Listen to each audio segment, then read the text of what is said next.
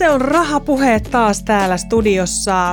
Susan Orfinski, sä olet sinä siellä. Hei vaan hei! Yes, minä olen Nina Hirvensalo ja tänään tällä meidän Rahapuhetta ysikaudella me puhutaan koroista. Yes. Tämä kuulostaa tosi kuivalta, mutta hirveän ajankohtainen ja tärkeä aihe. Eli tänään käydään läpi, että mitä ne korot oikein on ja mihin kaikkeen ne oikein vaikuttaa. Joo, tämä olisi niinku se, että kun sä kuuntelet tämän jakson ja me yritetään pitää tämä jakso oikeasti lyhyenä ja tiiviinä ja sellaisena, että sä todella ymmärrät, että mikä se korko on ja mistä siinä on kyse, niin sit sä hiffaat ehkä, että, että mihin se liittyy ja miksi se esimerkiksi nyt on niin kauheasti puheessa. Joo. Tota, lähdetään pihvillä liikenteeseen. No niin. Selitä mulle Nina, mikä on korko? Sulla on viisi sekkaa aikaa.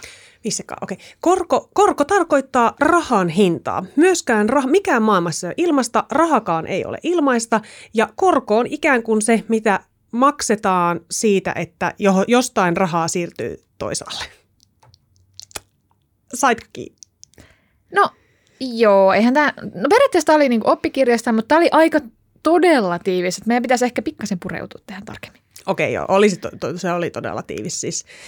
Joo, siis kun puhutaan korosta, niin aina muistaa vaan sen, että korko tarkoittaa siis rahan hintaa. Sitä hintaa sille, että kun joku lainaa toiselle joksikin aikaa rahaa olemaan, niin siitä pitää maksaa korkoa ja korko on ikään kuin se siitä palveluksesta maksettava hinta. Eli jos kuvittelet, että pank- pankki on täynnä rahanpaloja, paperinpaloja tai vaikka helmiä. Meillä on kasa, kasaa helmiä. Ja, ja sitten kun Susan, sä tarvitset johonkin asiaan ison kasan helmiä, niin pankki antaa sulle ne helmet joksikin aikaa, että sä saat pitää niitä ja käyttää niitä helmiä, mihin sä niitä käytätkään, tai niitä paperinpaloja. Mutta niin kauan kuin sun nimissäsi on nämä meidän helmet, niin sun pitää maksaa pankille siitä, että ne on sulla käytössä. Ja se on niin kuin se, mistä korossa on niin kuin kyse. Ja sitten kun sä oot palauttanut ne helmet vaikka, tai paperinpalat yksitellen takaisin pankille, eli maksanut sitä lainaa takaisin, niin sun ei enää tarvi maksaa pankille siitä, että ne on lainannut sulle rahaa, eli sun ei enää tarvitse maksaa sitä korkoa. Miten tämä sitten eroaa siitä, kun esimerkiksi säästöissä puhutaan kanssa koroista? Onko se sitten sama asia vai miten sä selittäisit sen? Ää, hyvä kysymys. Tavallaan ei se ole eri asia. Se on tavallaan sama asia, koska siis ää, mietitään nyt vaikka, vaikka rahastoja, niin kun sä oot ostanut rahastoja, niin sehän tarkoittaa sitä, että sä olet sitä sun omaa rahaasi antanut sinne rahastolle, ostanut omistuksia jostakin rahastosta, osuuksia näin, niin sitten sulle aletaan maksaa korkoa siitä, että ne sun rahat on ikään kuin siellä rahastossa jemmassa. Sä oot antanut ne sun rahat sinne ja siksi sä alat saamaan korkoa siitä sinne sun omalle vaikka rahastotilille. Eli se on niin kuin, vähän niin kuin toisin se on toisin. periaatteessa. Se on toisessa toisin. sä annat rahaa ja siitä Joo. maksetaan ja toisessa sä saat sitä rahaa ja sit sun pitää vähän maksaa siitä korkoa. Joo, Joo. Ja sitten, ja sitten no tässä on niinku, opintolaina ja asuntolaina on niinku eri juttu tietysti, kun on lainoja, sun lainoja, kuin se, että jos sä laitat rahaa sinne vaikka rahastosäästöön, rahastosäästöön tilille, rahastosäästötilille tai tällaiselle. Et, kun puhutaan korkoa korolle ilmiöstä, niin se on se, mikä sua itseäsi hyödyttää, että jos sä pidät ne sun rahat siellä rahastosäästötilillä tietyn aikaa ja siihen tulee se pieni korko päälle, ja sä et ota niitä pois, niin sit itse asiassa se summa, mitä sulla siellä on, niin on kasvanut vähän isommaksi, ja sitten sä saat niinku lisää korkoa, jossa, että koska se summa on isompi, sä saat enemmän sitä korkotuloa, koska korko on suhteessa siihen, että mikä se, niin kuin se summa siellä on. Tätä ei tapahdu asuntolainalle. Eli se ei ole sille, että mitä isompi asuntolaina, niin sitä, niin kuin, niin kuin, että koko ajan korko kasvaa suuremmaksi tai tällaista, vaan näin, vaan että että että se niin kuin korkoa korolle ilmiö on sitten sellainen – mikä lisää sitä sun omaa varallisuutta. Ja tämä on siis se, mikä mua on hämmentänyt Joo. tosi paljon. Että sitä niin kuin puhutaan hyvästä korosta, eli korkoa korolla ilmiöstä, mutta sitten jos puhutaan vaikka no, opintolainojen koroista tai asuntolainan koroista, niin niistä ajatellaan, että se ei ehkä ole niin hyvä asia, jos ne nousee. Niin tämä on mun mielestä tosi hämmentävä. Joo, siis se justiinsa, että et helposti, kun puhutaan koroista, niin sä saatat ajatella niitä joko vain positiivisena asiana, joka tarkoittaa sitä, että sä oot tottunut siihen, että korot niin kuin lisää sun varallisuutta, tai sitten vain negatiivisena ilmiönä, joka tarkoittaa sitä, että kun korot nousee, niin sun lainat kallistuu ja sitten sä joudut maksamaan mm. enemmän rahaa, kun todellisuudessa korko on ikään kuin se ei se nyt neutraali ilmiö ehkä ole, mutta se on ilmiö, joka niin kuin hyödyttää kaikenlaisia eri toimijoita. Se on erikoinen. Ja tästä päästäänkin mun mielestä hyvänä aasinsiltana siihen, että miksi ne korot oikein nousee. Että minkä takia ne ei vaan ole niin kuin vaikka miinusmerkkisiä, mitä ne pitkään oli. Niin, sä puhut tuosta kuuluisesta nollakorkojen ajasta. Ja, Just, joo. siitä paljon pauhataan. Ja sitten puhutaan siitä, että onko pankit käynyt jotenkin ahneiksi ja että me halutaan vaan kiusalla menostaa näitä korkoja ja niin edelleen. Joo. Niin mistä se oikein johtuu, että ne korot nousee? Tämä on erittäin hyvä kysymys. Ja nyt mennään todella vaikeaan aiheeseen. Olet tuuraat nyt ekonomisti. Joo, mä olen nyt, joo, hei, hei terve vaan ekonomisti hirveän sano. Mutta ei hätää, mä oon siis käyttänyt nämä, nämä faktat meidän ekonomistien kautta, että mä uskallan näitä ääneen sanoa. Eli korko on myös työkalu taistelussa inflaatiota vastaan. Eli korkoa, koron nostoa ei päätä yksittäinen pankki Suomessa sille, että hei, pistetäänpäs nyt muuten korko ylös, vaan täällä euroalueella on tällainen toimija kuin EKP, eli Euroopan keskuspankki. Ja Euroopan keskuspankki on semmoinen mestapaikkainen, mihin, mihin tota, kokoontuu kaikkien eurovaltioiden keskuspankit edustamaan niitä valtioita.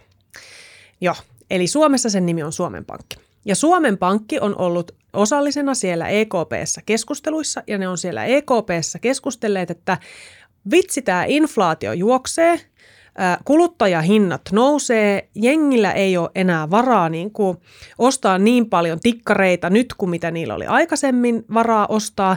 Ja paras ase taistelussa inflaatiota vastaan, eli me saataisiin niitä kuluttajahintojen sitä kallistumista hidastutettua, on nostamalla korkoja.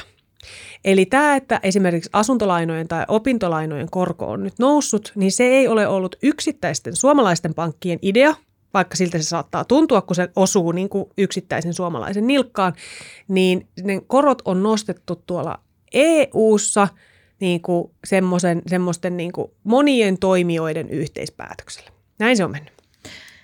Eli niitä ei kiusallaan periaatteessa nostella, niin. tai että joku haluaisi vähän lisää rahaa, että niitä nostellaan, vaan se on semmoinen periaatteessa hyvä juttu, millä mm. yritetään ehkä vähän niin. rauhoittaa Se ei varmasti tunnu ollenkaan hyvältä jutulta. Niin. Niin kuin it, mekin ollaan molemmat asuntovelallisia, niin, niin olemme joutuneet maksamaan nyt ison, isompia korkoja, joka tarkoittaa meille niin kuin isompaa rahamenoa siinä mielessä, mutta sitten niillä koroilla yritetään taistella sitä vastaan, että se esimerkiksi polttoaine ei olisi niin kallista, leipä ei maksaisi niin mm. niin paljon, sähkö, koska inflaatiohan sitten nostaa kaiken hintaa. Jep, just näin. Ja se mun täytyy nyt sitten tässä vielä sanoa, että, että inflaatiohan meillä on nyt olemassa, eli inflaatiohan tarkoittaa sitä, että rahan arvo laskee. Eli just sitä, että jos sä ennen sait eurolla kaksi tikkaria, nyt sä saat enää yhden tikkarin, koska mm-hmm. se raha ei ole enää niin arvokasta, se ei vastaa samaa summaa kuin aikaisemmin. Ja tämä inflaatio meillä on riesanamme nyt, kiitos koronapandemian ja Venäjän hyökkäyssodan. Eli nämä on niin kuin ne tällä hetkellä ne suurimmat tekijät sille, että meillä inflaatio juoksee aika korkealla. Se on niin kuin mitä mä nyt olin katsovina, niin me äänitetään tätä podia nyt tässä kesäkuun puolivälissä, niin viimeisin uutinen oli, että oliko toukokuussa inflaatio oli 6,8 mm. prosenttia. Ja vaikka se ei kaikille kuulijoille mitään sano, aika tarvikkaan sanoa, niin voin sen verran sanoa, että se on aika kova inflaatio. Mm. Ja näitähän on nähty siis maailman historiassa, mm. että ei tämä ole niinku mikään ainutkertainen, että näitä tulee ja niitä menee ja talous on sitä, mutta niistä yleensä sitten – niin kuin kuopista selviydytään onneksi. Mutta oliko tämä mun selitykseni, miksi korot ovat nousseet ja kuka niitä nostaa, niin tuntuko siltä, että sä sait nyt kiinni, että mitä mä selitin? Siis kyllä mun mielestä tuo oli aika selkeä ja kyllähän se käy nyt järkeen tai tuo oli hyvä selitys siihen, että minkä takia niistä lainoista oikein niin kuin maksetaan mm. nykyään enemmän. Että siinä on oikeasti joku syvällisempi järki eikä vaan se, että joku haluaa vähän enemmän rahaa. Tota, se, se, mikä mulla jäi ehkä vielä epäselväksi, mitä mä oon niinku itse miettinyt tässä, että onko se sillä, että myös niistä omista säästöistä, jos sulla on säästötilillä vaikka jotain rahaa, niin mm. maksetaanko niistäkin kovempaa korkoa nyt, kun korot on noussut? Että saanko mä periaatteessa enemmän sitä korkorahaa? Miten se menee? Erittäin ytimessä oot taas et saa koska siis... Miksi? hyvä, hyvä kysymys. Siis joo, niin kuin tuossa aikaisemmin puhuttiin, niin korko on tämmöinen niin yleistermi. Että se, se on niin kuin, se on, miten mä sanoisin, korko on vähän niin kuin samanlainen sana niin kuin koira. Ja sitten koiria on hirveästi erilaisia, että on olemassa isoja mustia koiria ja pieniä valkoisia koiria.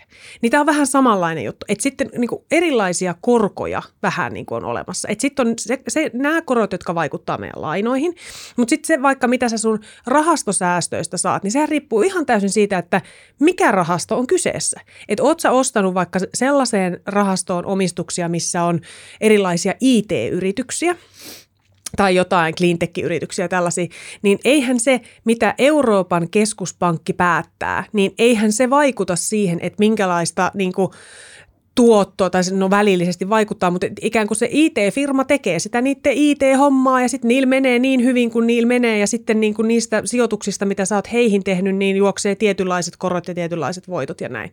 Eli se niin kuin, mitä EKP päättää on siis tällaista niin kuin korkeamman tason oh, ohjailua. Ja sitten yritysmaailma on ihan asia erikseen ja niitä korkoja maksetaan ihan eri tavalla. Ei liity, nämä eivät liity toisiinsa. Eli ei ole sille, että jos sun asuntolainan korko olisi tällä hetkellä vaikka 3,8, mm.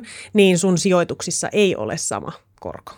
Okei, mutta oli hyvä kiteytys mun mielestä. No niin, hyvä. Mulle ainakin selkeytti aika hyvin.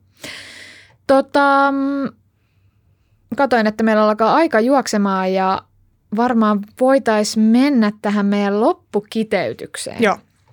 Eli jos sun pitäisi Nina nyt jotenkin kiteyttää tämä koko jakso, Joo. niin mitkä on ne tärkeimmät asiat, mitkä niistä koroista pitäisi tietää? Okei. Korko tarkoittaa rahan hintaa – ja koron suuruuteen vaikuttaa esimerkiksi tämmöiset globaalit ilmiöt, niin kuin vaikka pandemiat ja sodat, tai, tai voi ne olla paljon pienempiä, ei niitä tarvitse noin massiivisia olla. Mutta korko on siis käytännössä rahan hinta. Ja se on niin kuin semmoinen ilmiö, johon vaikuttaa monet tekijät, monet päättäjät, ja ainoa tapa, miten sä voit itse, että jos, jos olet velallinen, ainoa tapa, miten sä voit suojautua korkojen nousua vastaan, on – säästäminen. Että sulla on niin kuin se jonkinlainen bufferi olemassa siihen, että jos korot nousee, niin miten mä siihen reagoin. Ja sitten on erikseen ne korot, jotka liittyy säästämiseen ja sijoittamiseen. Eli mitä mä tähän loppukaneetiksi sanoisin, että jos sua korot huolestuttaa, niin varaudun niiden nousuun. Ja nythän ne on jo jonkun verran noussut. Mutta että et, mä en nyt vielä menettäisi ehkä yöunia korkojen takia, ellei nyt se ole jotenkin kauheasti omaan nilkkausun. Ne on ollut ilmeisesti joskus korkeammallakin. En ole ekonomisti, mutta ehkä joskus on, ollut, että on, niistäkin ne on selvitty. Joo, kyllä ne on nyt tosi korkealla, mutta ei ne ole mitään niin kuin, on ollut korkeampi korkoja ja se nollakorkojen aika, mikä tuossa kesti kymmenisen vuotta, on erittäin, erittäin harvinaista. Se oli sellainen, mistä puhuttiin niin kuin, äh, finanssi kuplassa tosi paljon, että kauanko tällainen epänormaalius voi kestää. Mm. Nyt se on ohi ja ei ole näkyvissä, että olisimme palaamassa nollakorkojen aikaan enää. Ainakaan ihan heti. Joo. Hei, kiitos paljon Nina. Yes. Tämä oli mun mielestä oikein hyvä, oikein hyvä mun mielestä kiteytys siihen, mitä ne korot on, koska ne todellakin puhuttaa nyt ja ne vaikuttaa meidän kaikkeen elämään jollain tapaa, varsinkin jos on lainaa, asuntolainaa, opintolainaa, mitä mm. vaan, mitä monella nyt on. Kiitos tästä kiteytyksestä. Kiitos. Ja seuraavaan jaksoon